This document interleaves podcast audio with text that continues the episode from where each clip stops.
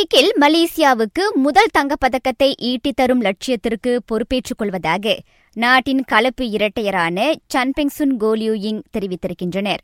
இதற்கு முன் நம்பிக்கை நட்சத்திரமாக இருந்த பூப்பந்து வீரர் டதொலி சொங்வே ஓய்வு பெற்றுள்ளதை அடுத்து அவ்விருவரும் அவ்வாறு கூறியுள்ளனர்.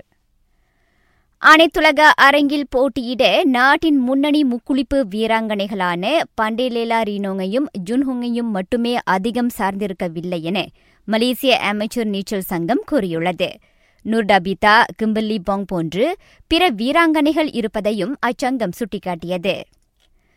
மற்றொரு நிலவரத்தில் காயத்தால் அவதியுற்று வரும் ஜுன்ஹோங் கூடிய விரைவில் போட்டிகளுக்கு திரும்ப மாட்டார் என்றே தெரிகின்றது.